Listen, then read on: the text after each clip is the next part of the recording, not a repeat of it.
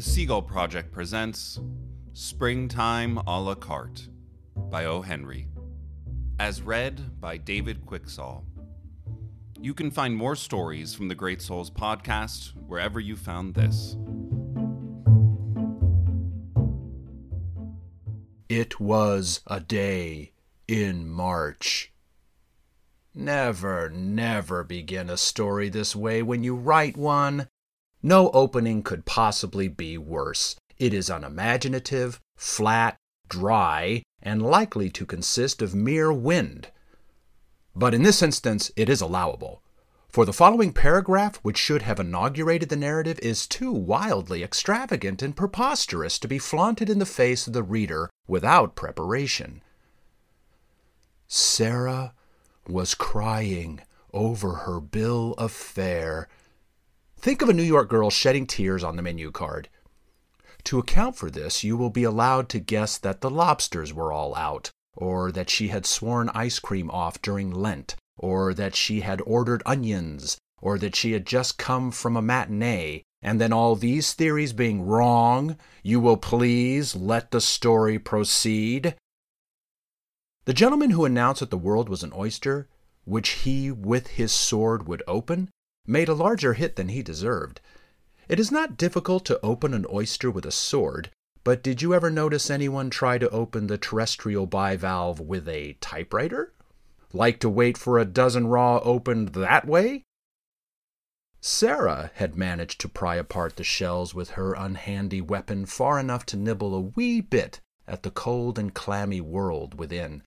She knew no more shorthand than if she had been a graduate in stenography just let slip upon the world by a business college. So, not being able to stenog, she could not enter that bright galaxy of office talent. She was a freelance typewriter, and canvassed for odd jobs of copying. The most brilliant and crowning feat of Sarah's battle with the world was the deal she made with Schulenberg's home restaurant. The restaurant was next door to the old red brick in which she ballroomed. One evening, after dinner at Schulenberg's forty cent five course table d'hote, Sarah took away with her the bill of fare. It was written in an almost unreadable script, neither English nor German, and so arranged that if you were not careful, you began with a toothpick and rice pudding and ended with soup and the day of the week. The next day, Sarah showed Schulenberg a neat card on which the menu was beautifully typewritten, with the viands temptingly marshaled under their right and proper heads, from hors d'oeuvre to not responsible for overcoats and umbrellas. Schulenberg became a naturalized citizen on the spot.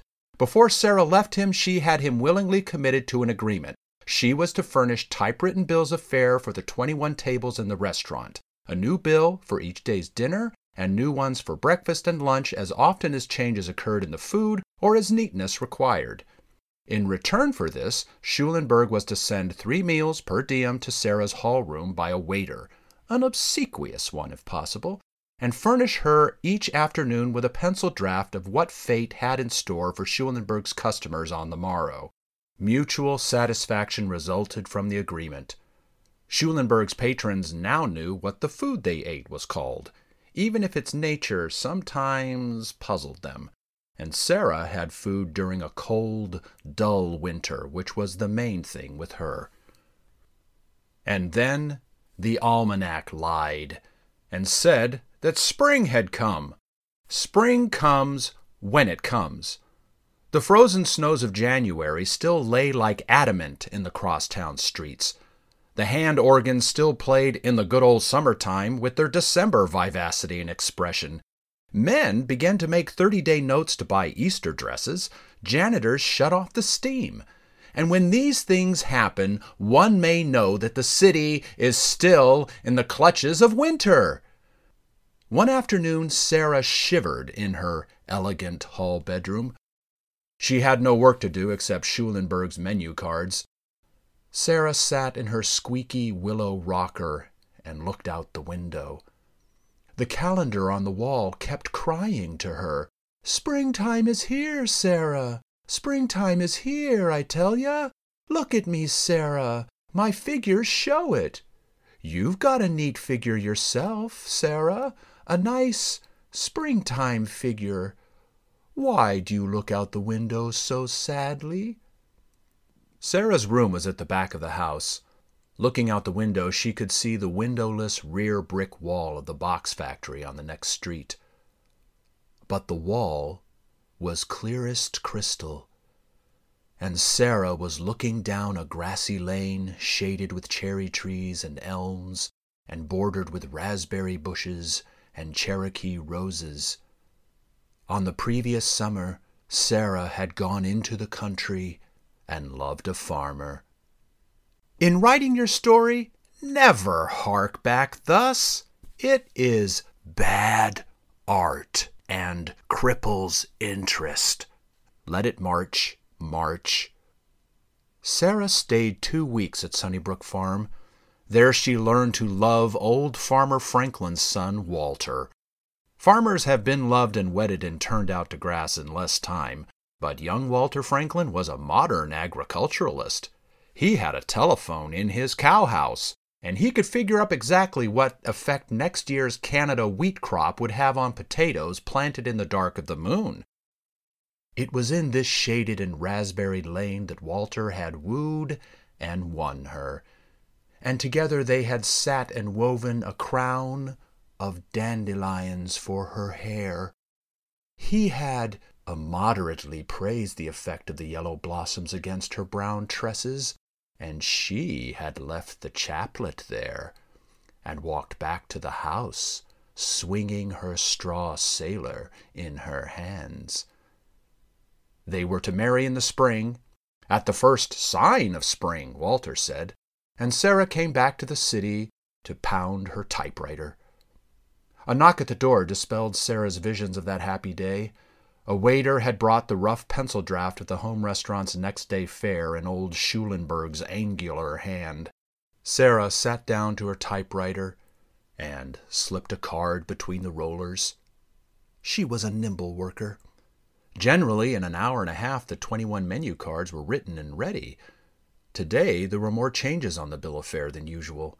The soups were lighter, pork was eliminated from the entrees, figuring only with Russian turnips among the roasts. The gracious spirit of spring pervaded the entire menu. Lamb, that lately capered on the greening hillsides, was becoming exploited with the sauce that commemorated its gambols.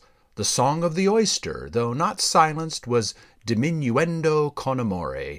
The frying pan seemed to be held inactive behind the beneficent bars of the broiler. The pie list swelled. The richer puddings had vanished. The sausage, with his drapery wrapped about him, barely lingered in a pleasant thanatopsis with the buckwheats and the sweet but doomed maple. Sarah's fingers danced on through the courses. She worked, giving each item its position according to its length with an accurate eye.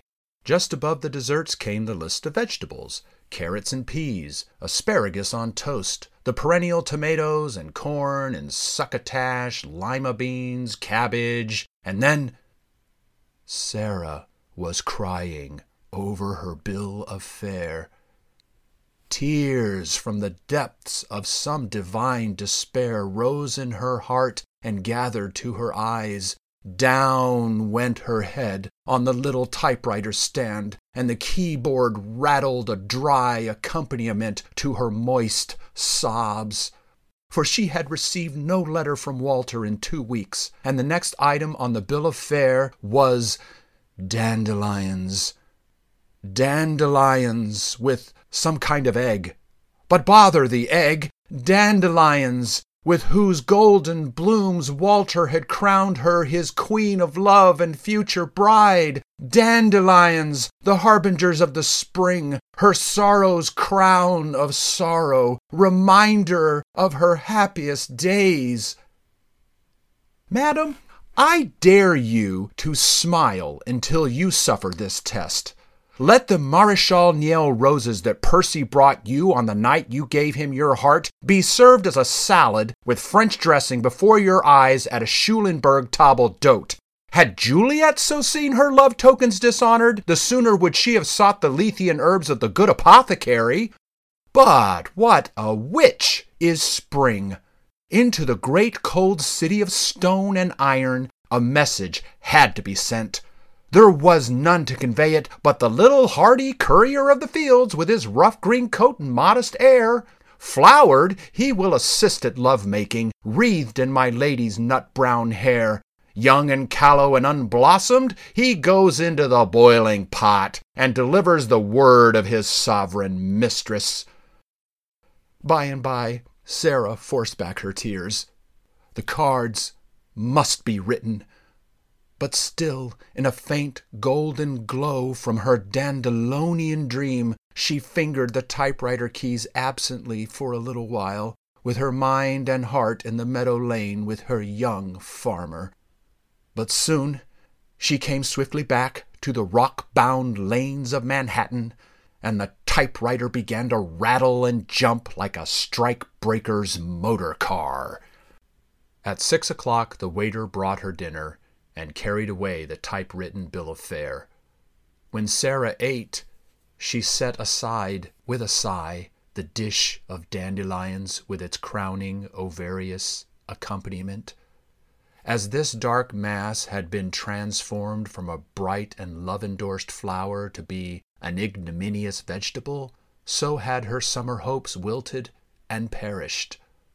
Love may, as Shakespeare said, feed on itself, but Sarah could not bring herself to eat the dandelions that had graced, as ornaments, the first spiritual banquet of her heart's true affection. At 7:30 the couple in the next room began to quarrel. The man in the room above sought for A on his flute. The gas went a little lower. Three coal wagons started to unload, the only sound of which the phonograph is jealous. Cats on the back fences slowly retreated toward Mukden. By these signs, Sarah knew that it was time for her to read.